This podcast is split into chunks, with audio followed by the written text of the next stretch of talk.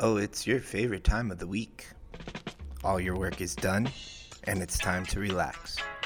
So come, grab some friends, and let's get lit and join the rotation.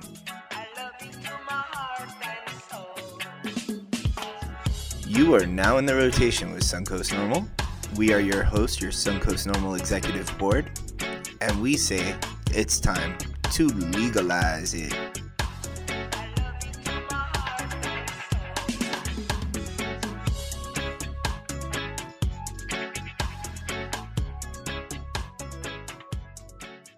Time? Yeah, everything's working. In that case.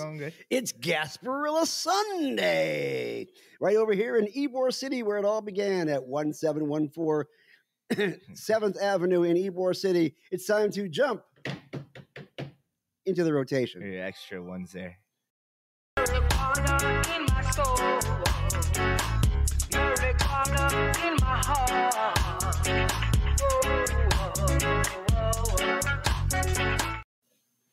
Wow, that just gave my heart a flutter. Well, we're here today with a special guest coming up soon, Commissioner Nikki Fried. But for, for now, let me introduce myself. We are the masters of the universe. I am Gary Stein, the political director and Hey. master of public health. My co host and deputy director is Carlos Angel Jose Ermita, the master of business administration.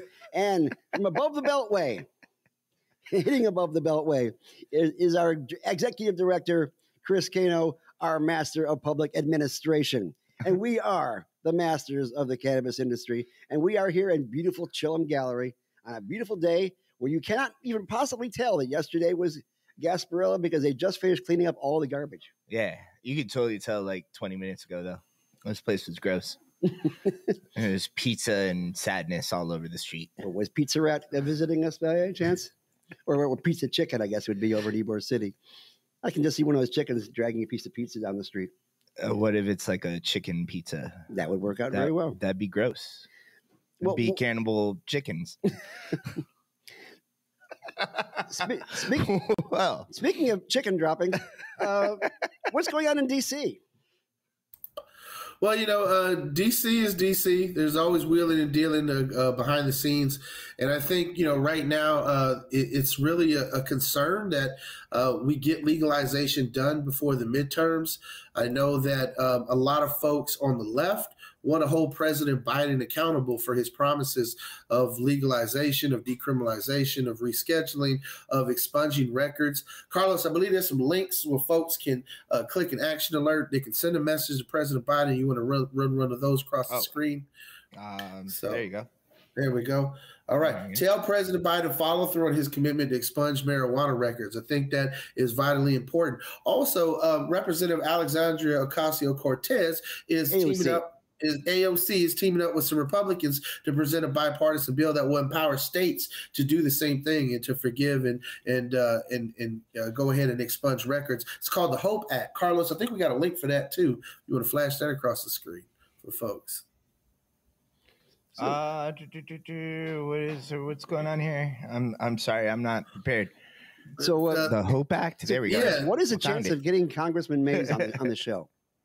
So, you know, uh, we will continue to do all we can to invite uh, special guests and elected officials on. Uh, for the last couple weeks, you know, we've had uh, Rep. Learned, we have Rep. Rico. Today, we have the Florida Commissioner of Agriculture and candidate for governor of Florida, Nikki Fried, joining us and jumping into rotation here shortly. So, we will continue to endeavor to invite any and all politicians who want to jump in the rotation and and bring their views uh, to our listeners and to the folks uh, at home. You know, there's some also interesting things developing in that there have been some studies that have come out recently and some court cases that folks should know about. But one study I want to take a moment to real quick and pause on is that medical cannabis treatment reduces daily morphine intake in chronic pain patients. And this is coming out of Pittsburgh, Pennsylvania. According to data published in the Journal of Pain Physician, uh, they actually examined a cohort of 115 uh, chronic pain patients. The majority of folks are between the ages of 50 and 70. And it actually showed that there was a 67% average decrease in uh, patient uses of morphine uh, when those were uh, utilized in medical cannabis. And so I think that chronic pain, which is something that I did a webinar earlier this week on Wednesday on, is is really something that is helping a lot of patients, especially a lot of elderly folks, folks who um, suffer from neuropathy, folks who suffer from fibromyalgia, other types of chronic pain conditions. And it's really important uh, with the opioid crisis being what it is, with the addiction rates being so high, what it is, that folks find relief in a non addictive manner. And cannabis is really providing that relief.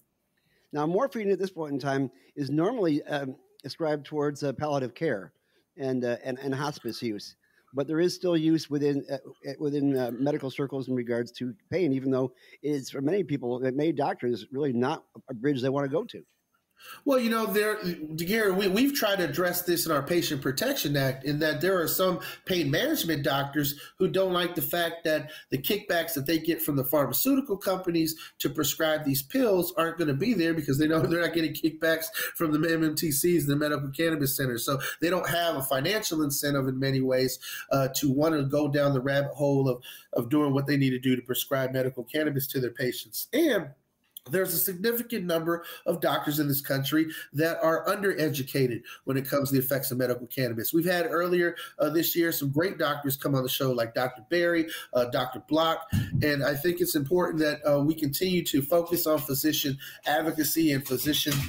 Um, you know, education, because most recently, uh, a longitudinal study came out to show that cannabis impacts on lung health are distinct from tobacco. And that is something that uh, has always gotten uh, bundled up in the Just Say No movement is that, you know, oh, uh, well, cannabis is, is much more dangerous, or much more addictive, or much more damaging on the lungs than tobacco.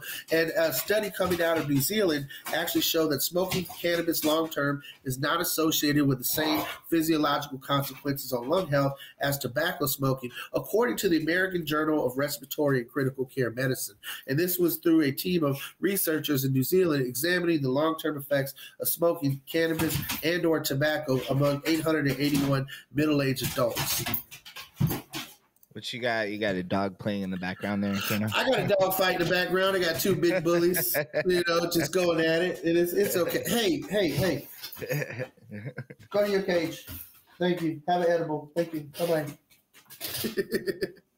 so, um, you know, and then going back to looking at some of the other things that have happened recently, just give a quick update. Uh, in the state of South Carolina, they actually are moving forward uh, with the medical marijuana bill, and it is very restrictive. It actually looks a lot like our bill here in Florida did uh, when they initially pushed it through. It, it, it, uh, you know, it's very limited. It's not going to allow for uh, smoking. It's not going to allow for home growing, and uh, there's going to be a major concern. It, it, it was far as folks who get medical marijuana ID cards uh, have been forced to give up their guns and their Second Amendment rights. And so it seems like for every two steps forward, this is a bill that's going three steps back. And so I'm glad that we've had Commissioner Fried as the Commissioner of Agriculture here in Florida because the Commissioner of Agriculture oversees the concealed weapons permits. And mm-hmm. as a medical marijuana patient herself, she's taken a very liberal stance on whether or not you have the right to, you know, have your medicine and have your firearms. And I say a liberal stance, but it's actually much more conservative if you think about it. Uh, nothing should abridge your Second Amendment right in this country, other than the fact that you become a felon and lose that right. And so I think it's important that we have a commissioner of agriculture who interprets and is willing to still give out, uh, you know, concealed carry permits and, and gun registrations to medical marijuana patients because you have a chronic debilitating condition should, you know, physically should not preclude you from being able to protect your family or yourself. And we shall not be a bridge, shall we? exactly. And, you know, uh, one other interesting development that I wanted to update the folks on uh, Gary, you and I have been working for the past few years to get worker protections for medical marijuana patients Absolutely. passed through the Florida legislature. Well, the New Hampshire Supreme Court just ruled this week in favor of employment protections for its medical cannabis patients. And I, I you know, as, as much as I would wish we could get the legislative solution to this, I also wish we had a Supreme Court that was, uh, you know, preconditioned or, or you know willing to take a look at this. But what they ruled were is that people who participate in their state's medical cannabis program, which is around ten thousand people, qualify under the law as individuals with a disability, and therefore employers must make reasonable accommodations for them. In a unanimous decision, they ruled that providing the defend, uh, providing folks with an exception to the company's medical, uh, uh a, a company's marijuana drug testing policy is considered a reasonable accommodation, and there's nothing explicitly in statute that excludes the use of therapeutic cannabis as an accommodation. So I think that uh, kudos to New Hampshire Supreme Court for ruling in this case. Here in Florida, we need the same thing. So we're continuing to push for a legislative fix. Uh, you know, we definitely want to elect a governor who would be willing to, to address this. And, you know, one of the things that really pisses me off this week, and Carlos, if you want to run the link on the screen, is Governor DeSantis, when asked in the press, uh, is he in favor of recreational marijuana, said no, it should remain illegal because it's funky, because it stinks, because it has a putrid odor. And as someone who we all know has smoked pot before, damn you, Governor DeSantis, you lying, rickety bastard, for being a pothead who would say that weed stinks. I do not like you for that hypocritical. It stance. is like Now, let's they're go over the word running out of putrid. shit. They're running out of shit to say. Like at some point, they're just gonna be like, "We don't want marijuana legalized because it's icky." Now let's, let's, let's be certain. The word, the, the definition of a putrid is a smell coming from decomposing matter. Oh, Now, so- grant you that some of the MMTCs are selling stuff that's just that bad, but in general, cannabis here, I don't think smells putrid. Doesn't smell like it's uh, it's moldy and dying. Uh, like again, like um, except for some of the booth that some of the MMTCs are selling right now. mhm, mhm. let me get my corporate. So maybe he's thing up. talking about a particular MMTC when he's mentioning that. I don't, I couldn't tell you. Or maybe he's just sm- every time he smells it, it is when he's going by the It's dump. like maybe maybe if he had more MMTCs in this uh, state, maybe the smell would be better. DeSantis. Yeah, maybe, but the, for some odd reason, uh, we haven't gotten any new uh, dispensaries since he gave out the last ones in 2018. I think was the last one, and that Yeah. that again was was not through the application process, but through the, the legal process because they had they had uh, lawsuits against the state. He did that weird phony thing where he was like, uh, he allowed smoking or called for con- or the the legislator to to allow smoking, and then uh, yeah, he didn't do shit. He even said during like I swear he said during that press conference that there was a cartel over the the cannabis industry. Like this guy knows what's going on, and he's just fucking us over. Just so you know, we did get a notice from uh, Nikki. She had to deal with a personal matter this morning, and she's going to try to get on later on the show. So we we will continue to fill the, the air with useless knowledge between now and then. well, hopefully we can present some knowledge to folks that they can find some use for it. So, Well, I was really excited about that that New Hampshire's uh, Supreme Court thing. We can't get a unanimous decision from our court here in, Te- in, uh, Tallahassee, our Supreme Court, who was filled with with um, conservative judges were put on by the last two governors on any kind of thing. They can't even give a straight unanimous opinion on whether or not the capital is still in Tallahassee. That's just the case that they are. But they actually said um, that it is definitely an accommodation which has to be done, and that is exactly what, what the gist of our bill is. Now we haven't gotten our two our two bills in the House and the Senate into committee yet, and we still have to get that done by putting it into health policy, which is the first committee for that, for that one. And just so you know, that is Senators Brodeur and uh, and Manny Ortiz, Cortez rather. So feel free to, send them as many letters as you like. Uh, don't go by email. To actually send them an actual physical letter so they will actually read it because a lot of things get lost in the shuffle of emails. But they need to get it put on there. And what Senator Polsky had told me, besides the fact that she still does not excuse um, uh, Dr. Ladapo for not putting on the mask when she walked when he walked into her office, nor did he accept his au- her uh, his answer at the last uh, uh, Senate hearing. But um, she was saying that right now they're saying that the, the the employment bill makes the folks in health policy uncomfortable. uncomfortable. How about losing your job because you're a medical marijuana patient? That'll make you uncomfortable. Being homeless because you know you have a chronic debilitating condition that makes you uncomfortable. These goddamn politicians. And you know how the folks in it's Tallahassee so- don't want anybody to feel uncomfortable. That's why they they're, they're saying we need to whitewash history so that everybody feels very comfortable in, in listening about uh, George Washington and the cherry tree, which was a blatant lie. So so they're more comfortable firing people for medical marijuana. Yeah. That's their comfort factor. That's their comfort factor. Maybe we they should need to them- be able to fire people for smoking weed. Well, maybe we should give them a fear factor. It's kind of an inside joke. I don't know. if We should do inside jokes on the show. no, I mean, we, we, we could we could go into Joe Rogan, but I think that once we get in, we, we, we're, we're going to want to get out. I just find it ironic that, that that you can, you know, load up on opioids and go to work, but God forbid you smoke a joint when you get home, and and then you you know they, they drug test you at work and you get fired. That, that's yeah. that's just ludicrous. I love the commercial watching the guy with a hard hat at a construction site, and he's talking about uh, opioid uh, constipation. And so what we're saying is, this guy who works construction site is is on opioids, opiates, and nobody's bothering him. The only big problem they have is his constipation, not the fact that he, he's on opioids he could possibly kill somebody or get killed. Well, you know, constipation. Once you gotta go, you gotta go, man. You're like operating a forklift or a crane or something, and you got diarrhea. You could kill somebody. Yes, forklifts and and diarrhea do not mix. Imagine You- if you you heard it had here first. diarrhea and you were smoking a blunt. Oh my god!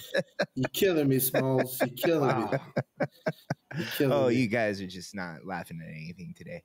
Oh no, that, that's I'm laughing on the inside. No, I'm, I'm I'm sitting there imagining being on, on in a porta potty on a construction site with a blunt in my mouth and, and just funking it up. That's what I'm thinking about right now, Carlos. You know, porta potties have a have a putrid smell to them. You know that?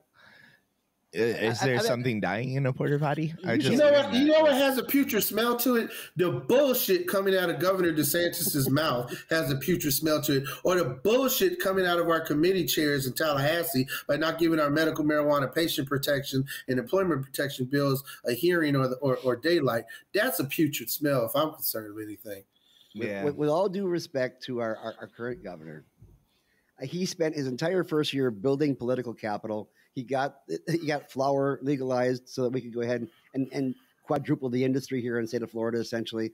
And then he took that political capital and he spent it on uh, on crack or bad le- bad legislature, I should say.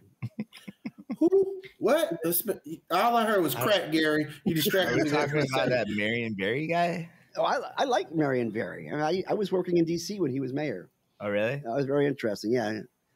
he, when he got out of jail, by the way, he uh, they gave they gave him a Cadillac to drive around in, and he had somebody plant some cocaine in the uh, glove compartment, and he'd say, "I can't, I can't keep this car. It's tainted by by, by cocaine. Somebody put it in there. I'll just sell it." And he kept the cash. Oh, So that that's Marion Barry for you. God bless his heart. well, Marion Barry would definitely do a better job than Ron DeSantis.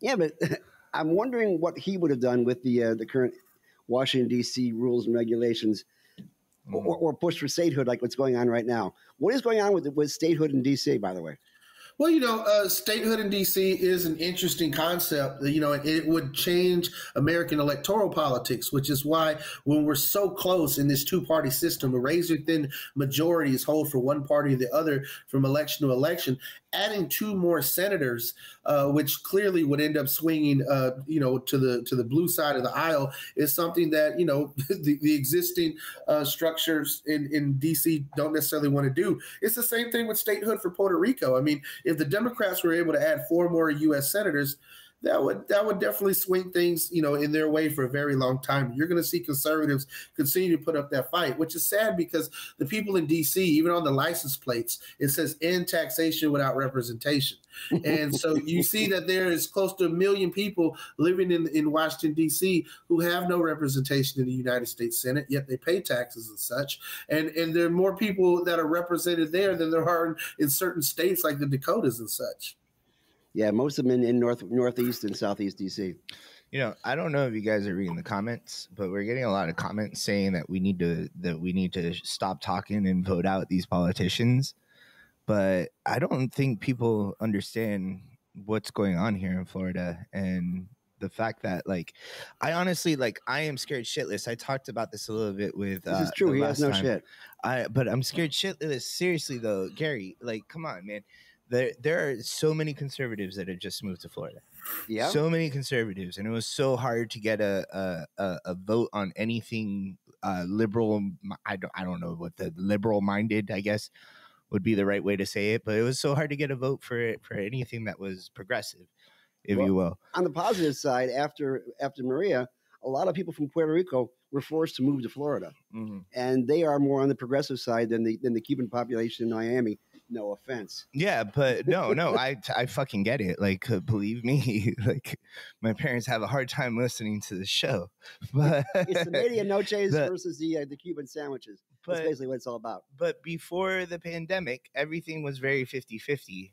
And now there's a lot of people that are moving to Florida because they hate masks and they they they love DeSantis and the the non-regulations that he have has and like it's it's it's scary to me that a lot of people think that we we'd be able to vote these politicians out that are fucking things over because I think a lot of people that are have these fucking bad ideas have just moved into the state.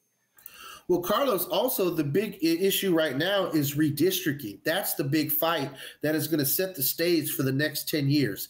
Every 10 years after a U.S. Census, we just had one in 2020, politicians meet and they redraw the lines. And the sad part is, is that whatever who's ever in power are the ones drawing the lines for themselves. So Mm. here in Florida, the GOP is now getting to pick its own voters. It's going to be able to figure out, oh, well, if we draw these lines this certain way, we can cheat, you know, our rivals across the aisle out of a seat. You know, and that's why we have these districts that can stretch six and seven counties in this state. And it's like, why do these people in these seven counties have in common? Well, what they have in common is someone who represents that area that wants to stay in power and that Mhm. doesn't want to get elected. So, in in in most of our seats in Florida, when you hear that, let's vote them out. It's, it- it's they're not battleground seats. There's no possible way to vote folks out when they have already slanted and drawn, you know, a vast majority of voters that are going to vote for them anyways. And of course, with redistricting right now, it's going to become even harder because some of the, the maps, the Senate one's not bad. The House one, eh. The, the governor's one, I think, is is uh, ready to talk trash. So wait, so you guys are saying that even though like we I started this whole rent thing uh scared shitless that it's even worse than I thought.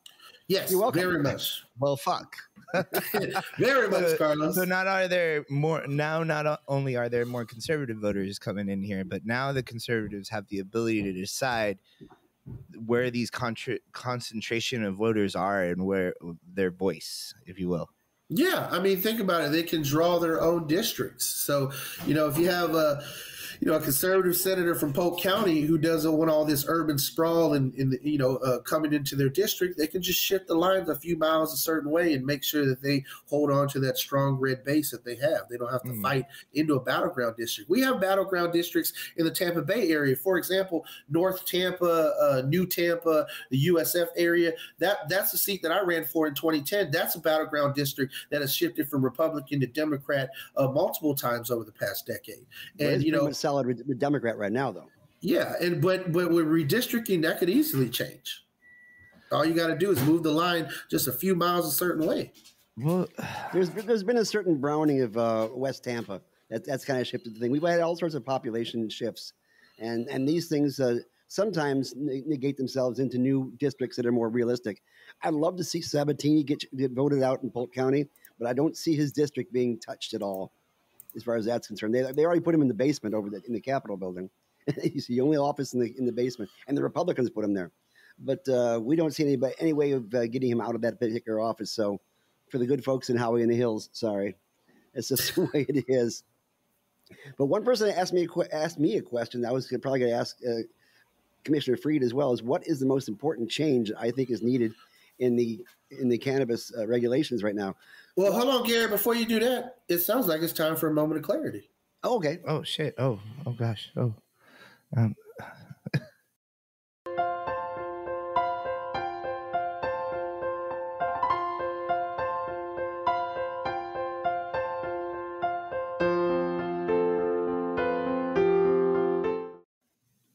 I'm fucking up. I gotta admit that. I'm fucking up. Oh, that works out had well. to- but let, let's let's start out with the title of this thing. Uh, what do we do about a problem like DeSantis? And you can you can sing along if you like. But the fact is, we do have issues regards to the current governor. As we mentioned earlier, he has been saying after he established flower and after he went and put in those eight dispensaries that that, that got their, their licenses from him, that essentially all the action towards our movement stopped at that point in time, and then he started backing off. he has said in the past that uh, as far as adult use is concerned, it's not going to happen on his watch. And we know the way that, that Tallahassee works. We know that the fact that it's very much a top down situation where leadership often dictates what the legislature does. Even though there is supposed to be a separation between the executive branch and the legislative branch, you will often find the executive branch dictating to the legislative branch what the goals are. And sometimes they follow along, sometimes they don't. I've seen I've seen some pushback from the Senate, but from the House, they're all in. And mm-hmm. so oftentimes what DeSantis says goes. So if maybe the situation is we need to get a different governor. as you may have heard before from some other people, we may, we needed somebody else with a, with a little broader idea. Uh-huh. I, mean, I mean, DeSantis has said in the past that everybody he knows who uh, was on on cannabis uh, for uh, for medicinal reasons, so to speak, are right now ne'er do wells that don't have jobs and things of that sort. Yeah. Well, I mean, DeSantis grew up in a neighborhood where the, the worst disease they had there was in, was influenza, as in, as as you know, what is what is the word they use? It's affluenza, Gary. Affluenza, affluenza. like affable. yeah, affluenza. I, I screwed up that joke, didn't I? But the fact is, I don't think that he gets the gist of what what is needed here. And the people who need to use cannabis as medicine, a lot of them are not rich, believe it or not.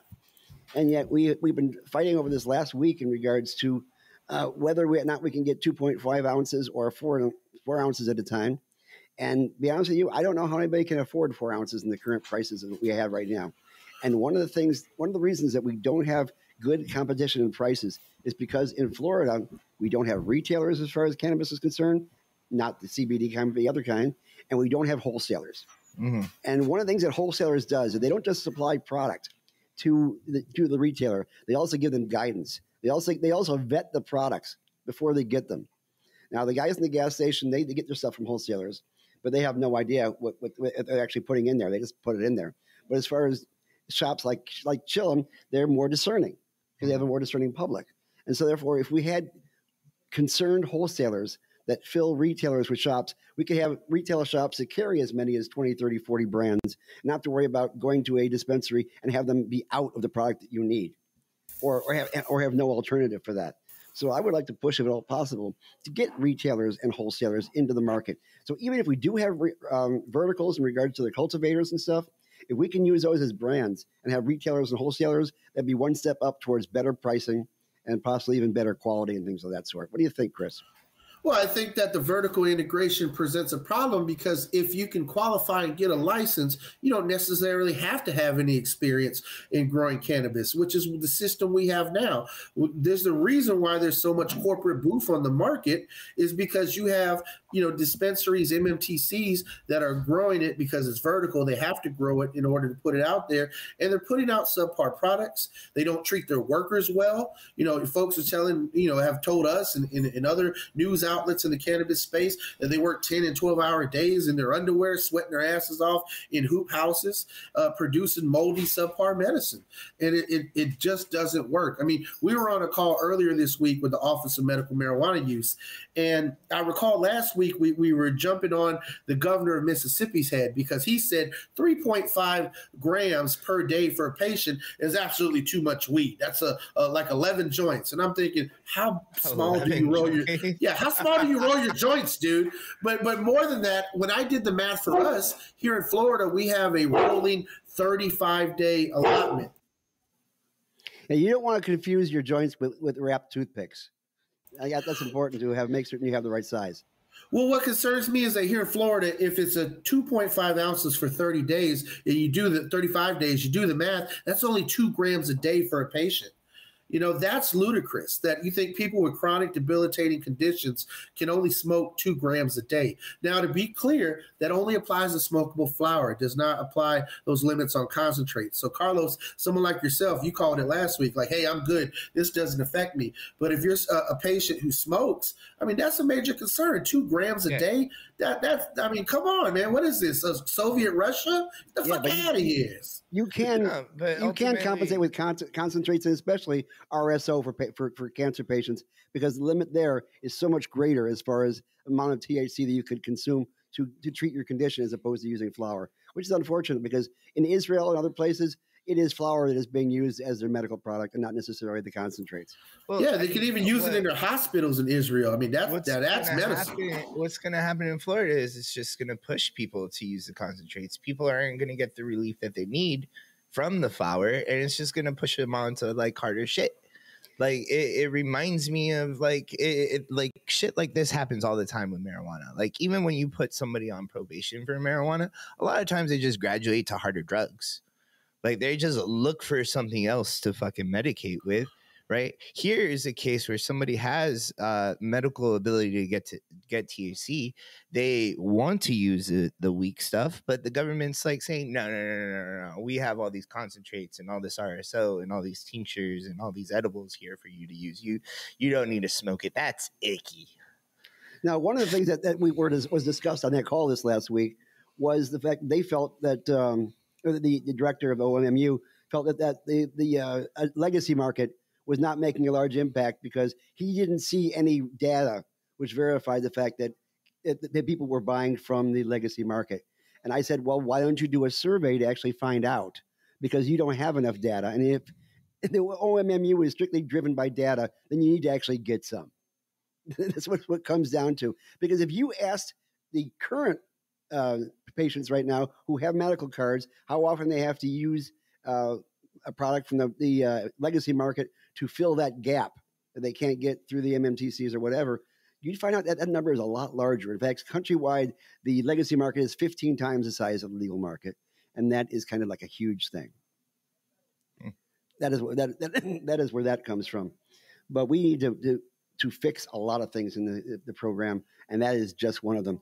And also, Chris, before uh, you right after you got off the call, I asked the um, the director to come on our show, and he said, well, "Let me put it through the lawyers first, and make certain that every that, that and I'll give you a list of what things we can say, what we can't say." And I say, "Boy, that doesn't sound restrictive." Well, I, I, you know, restrictive like our program. Well, you know, uh, what I what I find is, uh, I think the comments that are coming in, the listeners, those are the people who need to put these politicians in the hot seat. Uh, Yeah. you know, in many cases, especially the bureaucrats who are appointed by politicians, it's like, well, if if the governor has appointed you to do this job, then you need to do this job to the best of your ability. I mean, for me, as someone who has a master's in public administration, that's what you know. When I was at USF, we were always trained on do the best job possible for the people uh, with the highest ethical standards. And that is what we're seeing from our bureaucrats here in Florida is they're failing to do. They're not looking at the common sense. They're not looking at what the people's needs are. In many ways, they're carrying out through the bureaucracy political agendas. And that's why I was so critical originally of House Bill 679, because I when I asked Rep. Learned about that a couple weeks back, I felt as though, wow, well, if you allow medical experts uh, who have a prohibitionist, um, you know, opinion and slant to what they're doing, then that gets accepted as scientific fact, and they can put up bunk science and bunk studies uh, c- consistently that you know to, to continue to push this 1980s narrative that the cannabis fries your brain. And we, we do need more studies, believe it or not. Not necessarily to uh, to prove it to us, because we as patients already know what we, what we need to know, but somehow to convince the legislators to push the uh, legislation forward. Like I've been talking to Sheriff Chronister, Sheriff Gualtieri about the use of, of cannabis and even with just CBD to uh, officers or first responders who uh, have PTSD, and if they use it when they're off duty and, and not on call, does it affect their performance whatsoever? and they are actually saying, well, we need to see some research on that first. So my amendment for the uh, the employment bill, if we can get it to get it on committee, would be to set up that that research thing with USF. Yeah, you guys are listening to me now. I know you got an administrative fee, and you're just doing this bit right now. but uh, if we can get USF to go ahead and, and help, help spearhead that research to verify the fact that, uh, first responders can actually get treatment through cannabis without affecting their performance, but except for in a positive way, because you're if you eliminate the PTSD, you eliminate the kind of elimination that, that uh, hesitation that comes with PTSD when they're at a first responder situation. You don't want those guys having to hesitate because they're suddenly getting that that anxiety attack that comes with PTSD. I mean, you know, firefighters, EMTs see some of the worst, horribly, you know, th- things when it comes to humanity. You see people die in front of you. You have to drag half burned bodies out of a building. These people need access to this life saving measure. Not to mention, you know, we talk about uh, cops as first responders. Look, I have as much issue with policing as possible, but I firmly feel as though if more cops smoke weed, we'd have less issue with our cops on the streets. You, you have you have issues with the cops on our street? I'm sorry, Gary. When, uh, did, did the Tampa Police Department all of a sudden stop beating up minorities for breakfast? Uh, uh did Jane Castor just suddenly reform the DUI unit and they stop pulling people over for money? I'm sorry. I, I, maybe maybe last night when I went to sleep, things changed overnight. Last I could tell, we have a corrupt city government that covers up police abuse. Uh, you know, last time I checked.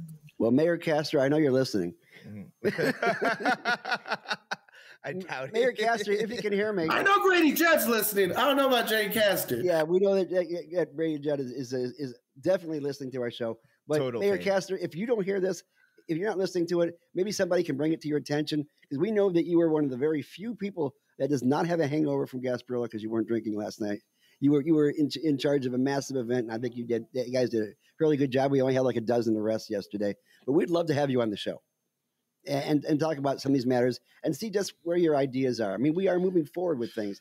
This last week, I was uh, in Tallahassee, and we, we I was with uh, Rep. Joseph and her bill in regards to uh, decriminalization. It also has a, a decent clemency part to it, but the the expungement part was a little too weak, and you can't have uh, clemency without expungement. I'm sorry, it, those two things uh, for for those folks who don't have the definitions right. Chris, you want to go explain the difference between uh, expungement and, and uh, clemency? Well, um, you know, clemency is shortening people's terms, letting people out of prison. Expungement is cleaning up the records and the paperwork on the back end, which is such a vital part of the social equity aspect of cannabis legalization. People who have went to jail for trying to pay their bills with weed money should not be in jail if the government is using weed money to pay its bills. In It's kind of like yeah, it's kind of like having somebody be released from prison and they're put in the middle of a, of a cold field with no glo- clothes on and, and four miles from the nearest town and say you're on your own. Yeah. I mean, So it's- if you have it's not clemency, right. you've got to have expungement. That's all there is to it. Well, and that's part of the issue that we continue to have is that in many states you're seeing progress towards a, a, a you know recreational market. You're seeing a vibrant industry, but people are getting left behind as victims of the war on drugs, and that is something that cannot happen. We have to bring people along. We've worked with the Last Prisoner Project, and I think it's important that no one should be in jail for cannabis possession, cannabis distribution. You know, when the states themselves are, are allowing people to possess it and, and are allowing the, these multi-billion dollar companies to distribute it. Now we still have federal illegalization, as because it's still pretty much an active act as as far as keeping it illegal. I think that oftentimes they, they push against legalization in, in DC, and in some cases I actually understand where they're coming from, not from uh, their standpoint, but from my standpoint. That if we do have federal legalization, then corporate cannabis may be the norm. Uh, when the folks at Coca Cola and uh, Altria and, and those kind of folks start taking over the industry, there will be no chance for any boutique grows or things of that sort. We'll only have large corporations.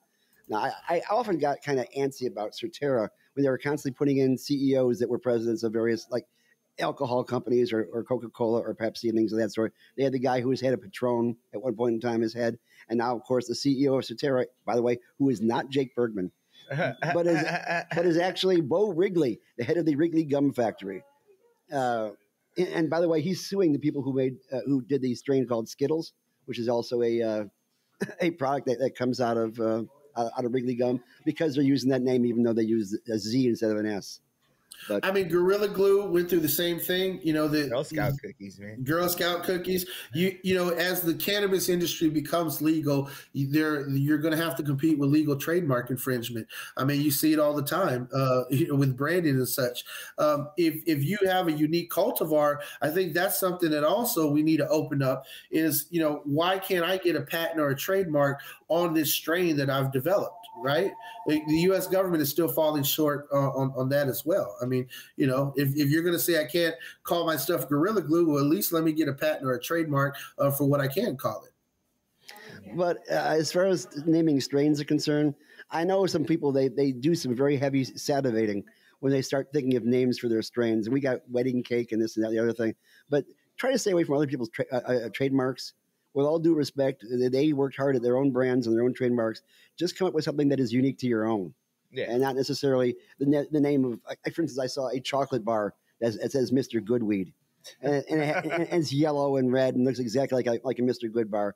And that is the kind of issues that spur regula- uh, regulations that say things like you need to stop moving your products towards minors. They aren't doing it intentionally necessarily. They're actually, you know, having people get that little nostalgic thing back, but the thing, things they used to eat when they were kids. Mm. But the actually kids are more attracted to the things that look exactly like the candies they're eating right now. And of course, if people aren't smart enough to keep their product away from kids, which they need to do just as much as they need to put their firearms away from kids, uh, then then problems can happen. So let's just kind of cut the difference. And then there's the strain names that are just like irresponsibly named, like Capis or Ala- Alaskan Thunderfuck. And It's like you know, Hey, like, that you're gonna remember Matanuska. Thunderfuck is the bomb. don't don't you Well, shit like, on you're gonna, ATF. you're gonna remember shit like that. But like, if I'm uh, say my grandma needs medical marijuana and like the strain she needs is cat piss, how the fuck am I gonna get my grandma to fucking smoke cat piss Or for that matter, what is that new one called? Grandpa's Breath. or garlic, garlic breath? Yeah, gar- was, and garlic. It was, it was a cross between garlic breath and, and Grandpa's dentures or something. Oh really? those lines. Oh shit! I wanna I wanna smoke grandpa's breath now. I'm Well, getting excited. speaking of potent uh, uh, weed, Carlos, um, THCO. You know that's Okay. something that that has been on the on the uh, talk of folks. Do you have THCO products in your store? Of course I do.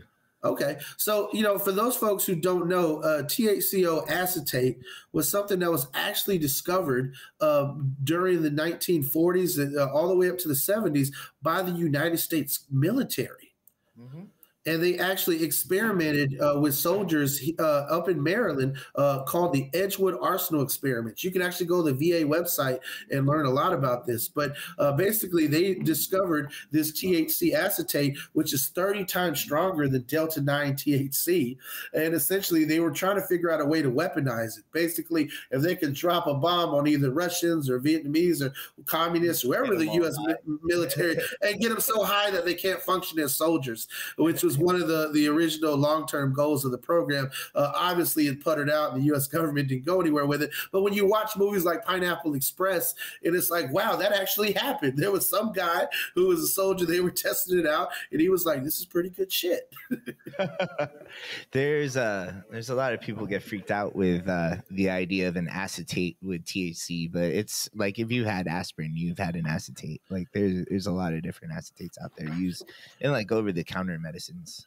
Gary could probably touch on that a little bit. Well, yeah, because we had a situation a couple of years ago where people were thickening out uh, bad oils by, by adding in uh, vitamin E acetate, and which was basically in, in, in creams and lotions and, and makeup, but it's not supposed to be ingested. And here we have people who are, who are being told to go ahead and ingest it by breathing it in and after, after heating it up. And that's why people were, were getting severe uh, illness, what they call uh, respiratory uh, vape disease, and it practically destroyed the industry. But it was all basically from the black market where people were trying to cut corners and trying to put in as little oil as possible by cutting it with extra oil and then thickening it up because people realized that if you turn the, the uh, pen back and forth and see the bubble fly up and down, that it's weak shit. Hmm. So that is that is what happened, and hopefully, again, one of the issues in regards to the legacy market, of course, is the fact that they have no regulation.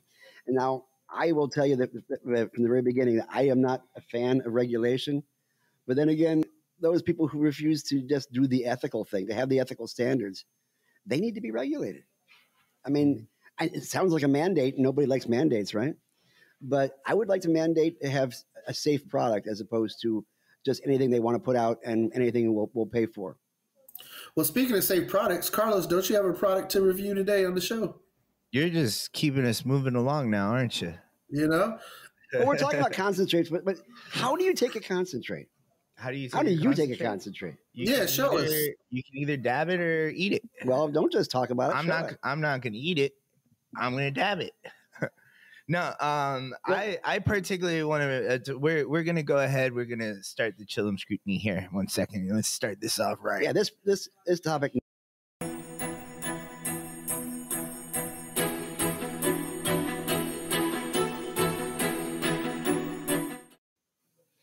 So the product that we will be reviewing today is by MJ Arsenal, and I cannot see the name of the rig. What's the name? Liv. What's the name of this rig again? You remember? The Bella by MJ Arsenal. This is a recycler, right? That's pink and purple. And Gary, can you tell me why MJ Arsenal products are freaking cool as fuck? because they're cute and they're pretty and they have that purplish pink thing. And this is, this you- may have a bunch of stacked hearts. And it's kind of like the perfect Valentine's gift. That is a reminder. We got February 14th coming up in a few weeks. The perfect Valentine's gift. You know, you're actually correct, sir. Like it's the cuteness has a lot to do with the science behind this product. So MJ Arsenal products are known for being rather small, right? That's a pretty small rig. It can pr- basically the size of my hand. Um, and what they did was they realized that if there's a lot of airflow through the pipe, then you actually destroy terpene content. So the smaller the pipe, the better. This is actually one of their bigger pipes. Um, So you're saying that more oxidation occurs when you put put it through too much air um, yeah, whatever science. as opposed to decarboxylation. Um, I think it's just that um, they have like a diagram on the side of their box, right? So for a rig like this, right, the terpene content kind of just fills up the entire rig. But if you got a rig like that that said high, right, then you're only getting about that much terpene content in the rig, and you're kind of destroying uh, the effects of the terpenes. Well, back in the 80s, I had a three foot tall bamboo bong. I'm sorry, water pipe. You can say bong; it don't matter. well, you got you got to be careful of those kind of things. But but the fact was that the uh, the product that I was smoking at that point in time wasn't much better than the than the grass on the lawn or, Right. or a bag of catnip, for that matter. So it, it, there wasn't really any loss there. yeah terpenes have kind of become like uh the, the the pushing science like a lot of people like will say they understand terpenes and then come into a dispensary and then ask for like what's the highest percentage of thc that you got but people are really starting to now notice terpenes and even if you don't really know how to fucking pick out your weed right uh it's, it, it's based off of terpene content but you still know that terpenes are important you know Well, I was stuck in traffic the other day, and there was a, a bright purple Maserati in front of me, uh-huh and at the at the while, stoplight, while- you hear while you're telling the story, I'm gonna heat up the rig. That's exactly why I'm doing it. While we're at the stoplight, the guy is just revving up his engine. You can tell just how much power. There must have been like 200, 300 horsepower to this fantastic engine. And he revs and revs it up. And then as soon as the light turns green, he takes off at 10 miles an hour down the street. I say, what a waste of manpower. But maybe he understands that you have to have some kind of control over all that power.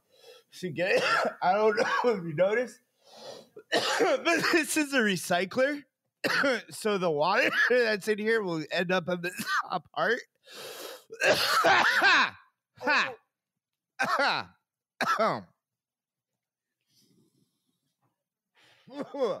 Ha! you want to do it now, Gary? oh God! Considering that my lungs are not as strong as yours, I, I think I'm going to hold off on that. what are you guys looking at? Yeah, yeah, Carlos. We're looking at you cough your lungs out in the middle of a fucking pandemic, Carlos. That's what they're all looking at you, buddy. I think I just lost my right eardrum there. oh, I got dab sweats. Uh, this is uh, how do we rate these? I got I give this five out of five chillums. it's because of the recycling um, nature of having it co- go through a couple different uh, cycles through the water. That's the thing; it still hits hard, but it actually tastes good. I, I swear I'm coughing a lot, but it tastes really good. It tasted very citrusy. For those of you who've never been around Carlos smoking, he always coughs like that after a dab. Doesn't doesn't matter what it is. because Yeah. yeah, cigarettes. Ah, okay. Now, terpenes, for people who don't know, are esters, which- which means that, that, that they impart the, the taste and smell of the cannabis. And obviously, they're according to the to our governor, there's one that makes it taste like rotting meat. But in fact, I've never had a, a product that smells like rotting meat or tastes like rotting meat. But we do have ones that have mango scent to it and pine scent to it, you know, myrcene and pinene, or uh, linalool, which has lavender in it, which is which is calming. if you had one that tasted like rot or smelled like rotten meat, then it would be putrid. That's exactly Right. what I'm saying. Yeah. And it, and as far as is concerned, if you have a high THC but you don't have any terpenes, it's like having a muscle car with no steering wheel. is essentially will go around in circles or won't go anywhere. That's why when they had uh, synthetic. Marinol, uh, it basically created a lot of anxiety in people that had it because the THC had no no guiding principles to it, and so that's one of the reasons that Marinol never worked. You know, it's important that that uh, you know if folks are dabbing, and one of the things Carlos did, he used the blowtorch. Uh, you know, if you want to get scientific with with your medicine, utilizing an e nail so that way your combustion at the right temperatures is important when it comes to terpenes. Uh, you know, certain terpenes and certain cannabinoids actually combust at different temperatures. And like you said, Gary, if you have too hot of a dab, you'll get all that THC and you won't get any of the flavor. And THC actually burns at a, at a higher temperature. It's 200, 234 degrees Fahrenheit. Whereas a lot of the terpenes actually uh, vaporate at a much lower temperature, like 180 to 190. So if you want a, a better, a more terpy attitude, then use an e-nail that has a temperature gauge where you can dial it down just a little bit. Well, I just so happened to have gifted uh, Cano there a Puffco Peak for Christmas. Um, you know that happens to be a perfect time to ask you how how are those dabs tasting off of that Puffco Peak. So the best part about the Puffco Peak is it comes with multiple settings. There's like a, um, and, it, and they're color coded. So like uh, white is like the hottest setting, uh, red is like the next hottest, and then there's a, a green setting and there's a blue setting. And I can tell you that um, you know dabbing at, uh, at either a blue or green setting gets you much more flavor. Uh, but if you just want to get punched in your lungs like you just did, go ahead and, and dial it up to the red one or even the white one if you're feeling adventurous. Uh, but point being is, I think for a lot of patients, that can make sense too, depending on what's happening. Uh, for people with like chronic anxiety, if you're having a panic attack, sometimes you just need uh, something to punch you in the lungs so you'll sit down and calm down. Right, uh, versus someone who you know, if you're if you're up at, work and you're trying to face the day, you're like, I don't want to go to work. well, you know, a, a nice low temp dab, uh, you know, to get those terpenes out, to get you going, to calm you down, I think is important. So um, again, with your medicine, you got to do your research, but you got to find what works best for you. I encourage people all the time. If you're a medical marijuana patient, keep a journal.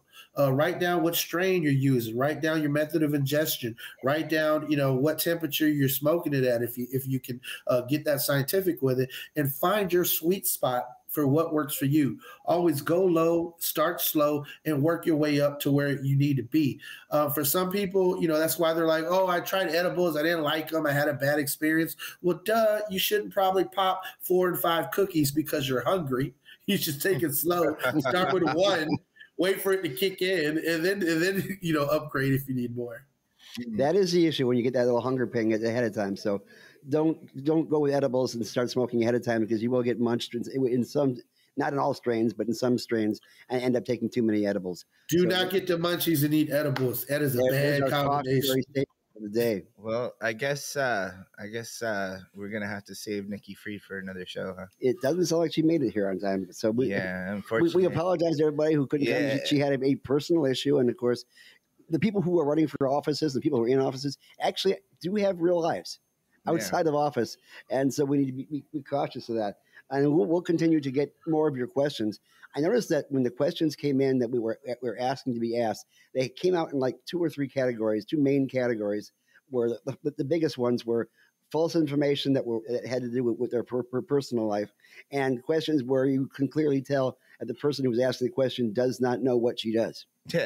Well, yeah, I saw one of those. I posted, you know, hey, Commissioner Fried's coming on show, and they said, why is she running for governor? You can't even run the medical marijuana program. I'm like, she doesn't run the medical marijuana program. The current governor does.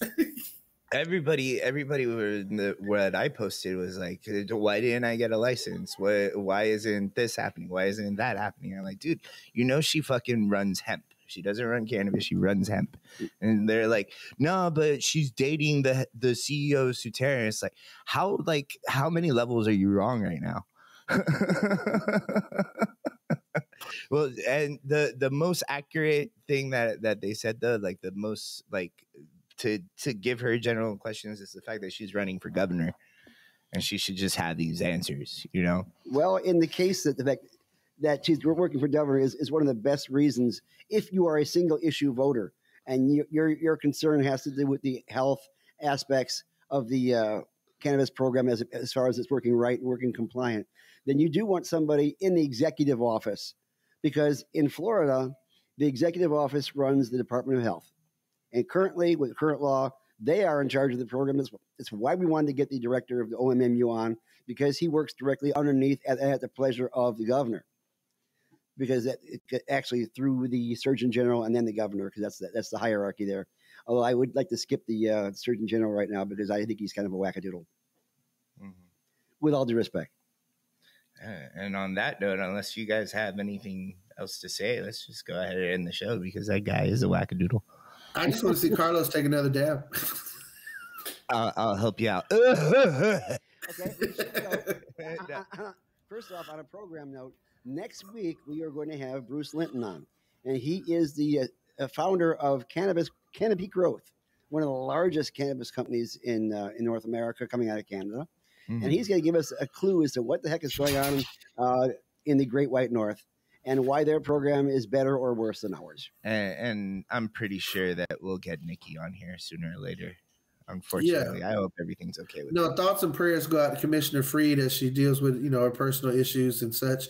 Um, you know, I know that I saw in the comments, you know, some folks are slamming her on, on some personal issues. And look, look, uh, when people run for office, yeah, your personal life becomes public. You you end up under a lot of scrutiny. Not going to make any excuses for the things that people do in their personal life, but we got to also treat people as humans too. I mean, we live in an era where cyberbullying is at an all-time high, where people, you know, we have freedom of speech, but you got to be responsible with that freedom of speech too. Uh, you know, I, I, call people out all the time, uh, but I'm not willing to push someone to the point where I'm like, kill yourself, unless you're, you know, uh, one of those guys who's actually smokes weed and you want to keep it illegal. Then, you know, yeah, I'm at that point. I mean, we are we are still in, in primary season at this point in time, so it's interesting that you, how you see people in, both in the same party attacking each other and using uh, opposition research, which is where you try to dig up things. And in some cases, they actually don't dig up things but create things.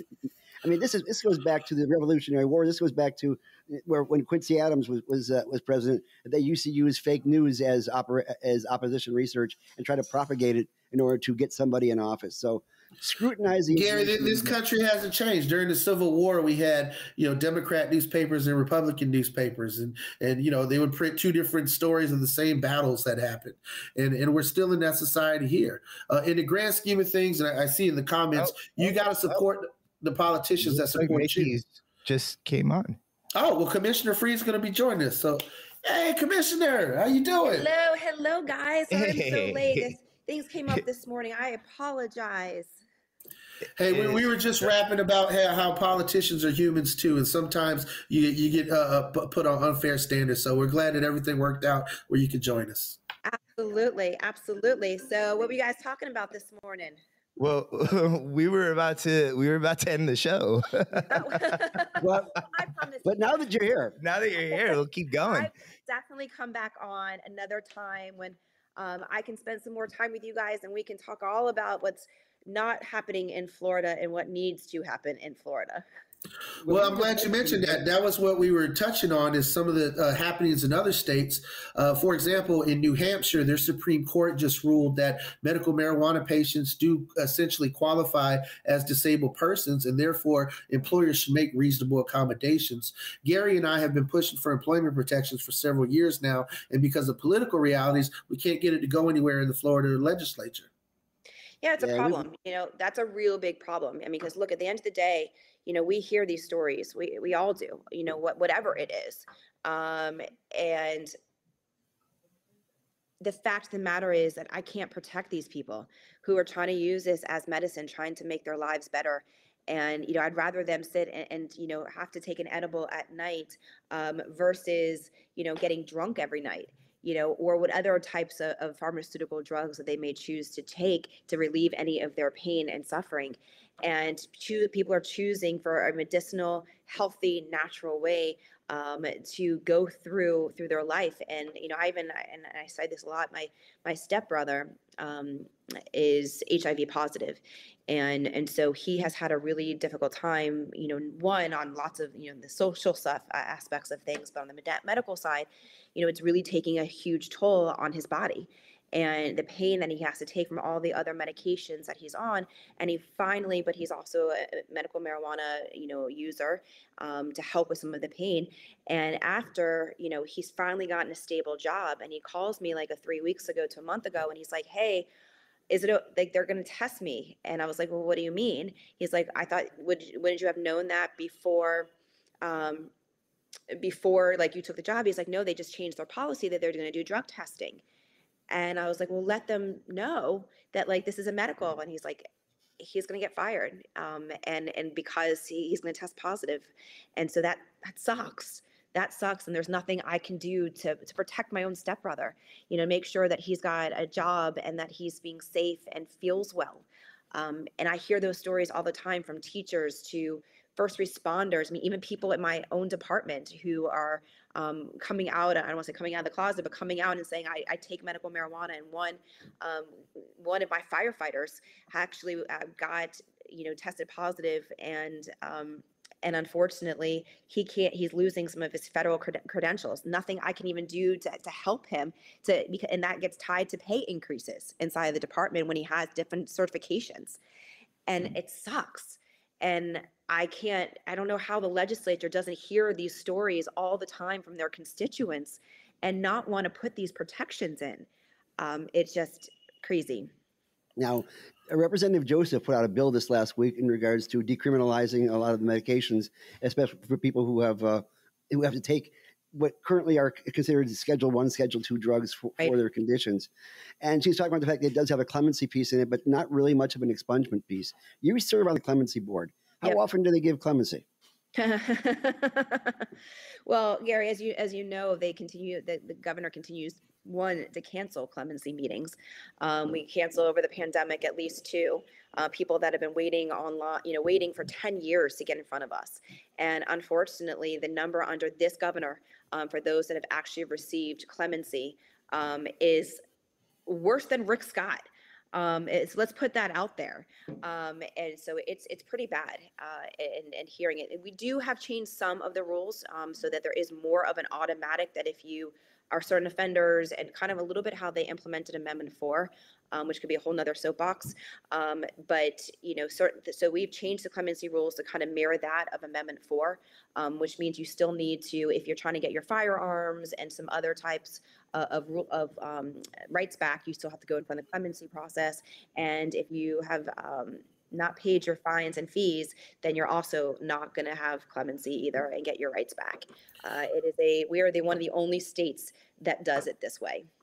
Well, Commissioner, as, hold on, Gary. Yeah. That was a good segue. And when you mentioned about firearms, um, you know, the the South Carolina Senate is pushing their medical marijuana bill uh, through their legislature, and their bill looks a lot like ours used to back in you know 2017. They're not allowing for smokable cannabis, and they're, they're specifically going to deny uh, the Second Amendment rights and the rights to firearms to medical marijuana patients. I know that U.S. Commissioner of Agriculture get to oversee our concealed weapons permits, and you have a different take on that. Could you share with us a little bit about your take on firearms and medical marijuana? Yeah, absolutely. Uh, I've been very public and very open. I've got both cards. Um, that as as I've looked at one, neither Department of Health when you're applying for your medical marijuana card or when you're getting your concealed weapons permit, no programs ask or even look at the, each of the other registries. So that that's first off. Second of all, because of the concealed program is a creature of statute, um, I have looked through the statute that there's nothing that I have personally found um, that precludes somebody from getting a medical marijuana card. So I don't see a conflict between the statutes of getting a concealed permit carry and carrying and actually getting your medical marijuana card. Here is where the kicker comes into place. The ATF forms to purchasing a new gun that is out of my control and out of my purview and i'm working on fixing that. I'm not going to spill the beans on what that what i am talking about um, but um, there is a there that is the problem is because in the ATF form, I think it's question number 10 echo that says, are you under, do you ha- are under the control of or have been addicted to a controlled something, substance? It's something like that is the questioning. And then they've added an asterisk within, and I have to go back and see exactly when it was done, but probably within the last five years. They've added an asterisk on there that specifically says, even if your state has legalized or has a medicinal program, it is still federally illegal, and you have to say yes to this question. So that is the fundamental problem is on the federal side. I see nothing on the holding of two cards. It's the purchasing of a new gun that is the problem. Now, let me ask you a question. Does having a DUI uh, disqualify you from getting a uh, carry permit or getting a gun permit? Uh, no. Isn't that amazing? For Yeah. some odd reason, a, a uh, alcohol, which causes people to do kind of crazy things, uh, it does not disqualify you from having a gun and shooting up whatever you want when you're drunk. But I would guess that the average person who is using cannabis as, as medicine is not going to be as interested in, in grabbing a gun and firing it at anybody when they feel upset. Correct. Exactly. Exactly. Well, I am sorry that I get kept you guys longer than you typically expect to, but please know that I will I will be coming back and it sounds like my fire alarm is picking up some, some noise here. Um, so uh, thank you guys for understanding a little bit. Please know that um, I'm with y'all. I'm in this fight together and I am looking forward um, to spending some more time talking about these issues and uh, getting us to where we need to be in a society um, which is stop the overregulation. This is a uh, this is a plant. This is a, a, natural plant that you know people have been getting relief from um, since Moses. Uh, you know, since the the beginning of time, uh, and it's time to stop. Uh, the regulation of this, and you know, sure we need some, you know, some regulations to make sure that it's safe um, for patients and safe for people. Um, I'm not opposed to home grow. Um, I'm not opposed to that at all. Look, as agriculture commissioner, my people are, are growing tomatoes at home, and, and people are growing, t- uh, you know, strawberries and blueberries and have their own citrus trees. Um, why would this be any different, especially um, because of the, the medicinal aspect of it? Um, we need more research. Uh, we all know the, the benefits of it, but, but certainly getting the, some uh, more of our scientific research done. And I am just uh, really excited that you guys have these podcasts and uh, that I can be on for a little bit. Well, Nikki, Commissioner, uh, just real two quick things before you go, and, and Carlos, I know you have some too, but one of the uh, some of our members have concerns is you've done a fantastic job as commissioner in rolling out our hemp program. Uh, what does the future spell for your successor? Uh, you know, do you think that if you have a successor, uh, you know, outside of your own party as commissioner of agriculture, that our hemp program is going to go backwards, or or is that something that's here to stay? I have no doubt it's here to stay. You know, because it got. Let's remember how the hemp program was was created and was passed, unanimous from the legislature. You know, so it is on both sides. I think that on no matter the three, you know, um, the committee is on both sides. I think there was one no vote on the floor um, of the House, but everybody else voted for it because this is a nonpartisan issue. Uh, you know, sure, I see it from a different lens. I see it from wanting to uh, to expand the cannabis industry, but I, I think that this is good, safe. I, most of my agriculture industry members that are growing it are very thankful that we did this, and it would be a real tragedy if whoever comes after me thinks that this is something that they need to roll back. Because you'll hear from agriculture, um, they love this. And then one last thing, uh, just this week, and NORML has been very vocal about this. Governor DeSantis says that he's not in favor of recreational cannabis because of the putrid odor that uh, it smells. And so we have a link there. Folks can send a message to tell the governor how they feel in their own words. But how do you feel about the governor saying some outlandish thing like that? I think I called him an idiot. I think was was my, my, my tweet about it, and I said obviously he didn't have fun at Harvard and Yale that he's taking it out on all of us. Um, so I think I've been pretty frank about that. That you know we are we are putting still black and brown men in in jail and in prisons, and are risking you know billions of dollars worth of capital investment into our state and green jobs, um, so that he can have uh, not a smell. Um, kind of crazy. Kind of crazy. I- I what if he still that- smokes cigars? And Carlos, you got the last go word to- here. Yeah, go ahead. Uh, honestly, Nikki, I just wanted to to give you a moment, let people know how uh, they can get in touch with you and how they can support you. Yeah, well, thank you. Um, it's very easy. Go to my website, nikkifried.com. That's N I K K I F R I E D.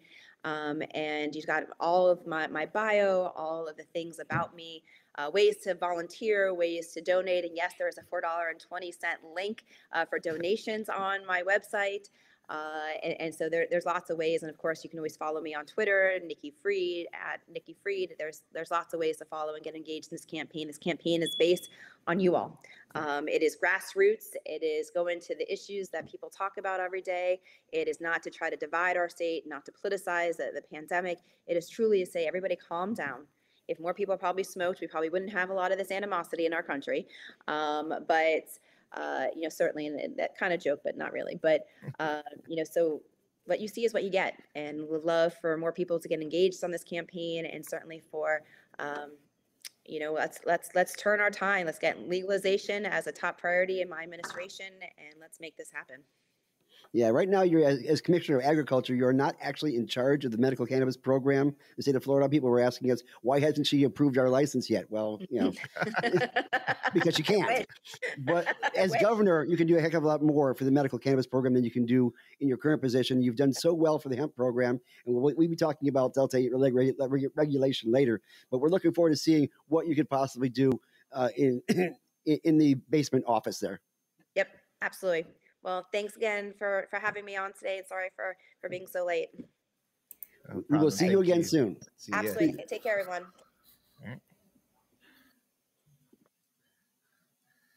And yeah, goodbye, everybody. You have been. Hmm. Oh yeah.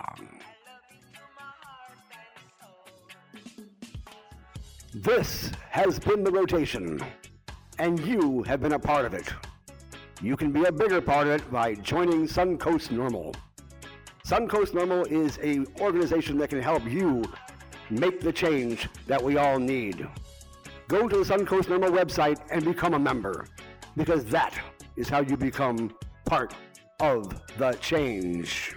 You can find the Rotation podcast on both SoundCloud and iTunes but you can always join us in the rotation at suncoastnorml.org. At that very website, you can join the cannabis movement by becoming a member of Suncoast NORML, gain access to cannabis events, cannabis info, NORML's legal network, and even a free membership to National, all by joining Suncoast NORML. That website again is suncoastnorml.org. You can also find us on social media at Suncoast NORML uh, find us on both Facebook, Twitter, Instagram, and YouTube. And thank you, Gary, and good night. Good night.